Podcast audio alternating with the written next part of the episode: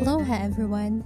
You're listening to today's podcast episode of Just a Girl Seeking Jesus, where you can find helpful quotes, Bible verses, and prayers to motivate and inspire you any time of the day and whatever season of life you are experiencing.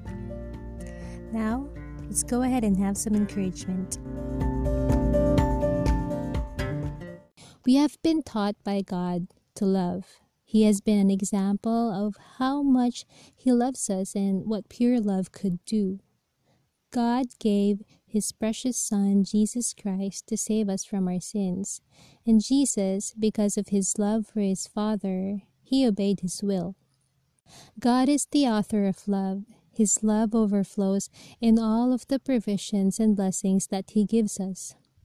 We experience His love even in our difficult situations, always being there to strengthen us, protect, and restore us.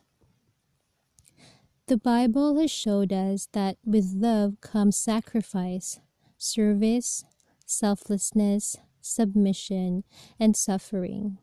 Our Heavenly Father and His Son, Jesus Christ, showed us best examples of what true love really is.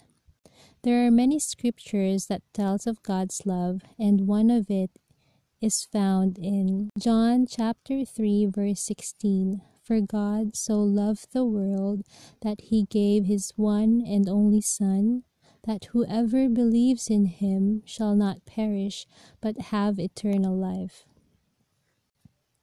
Dear friend, we have the confidence to love others, be it our parents, siblings, relatives, friends, spouses, colleagues, churchmates, and many others because of God's love for us and Jesus Christ's sacrifice.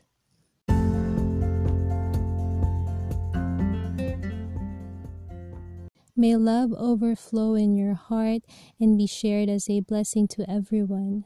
May you be used by God to spread His love to others through the gospel. Amen.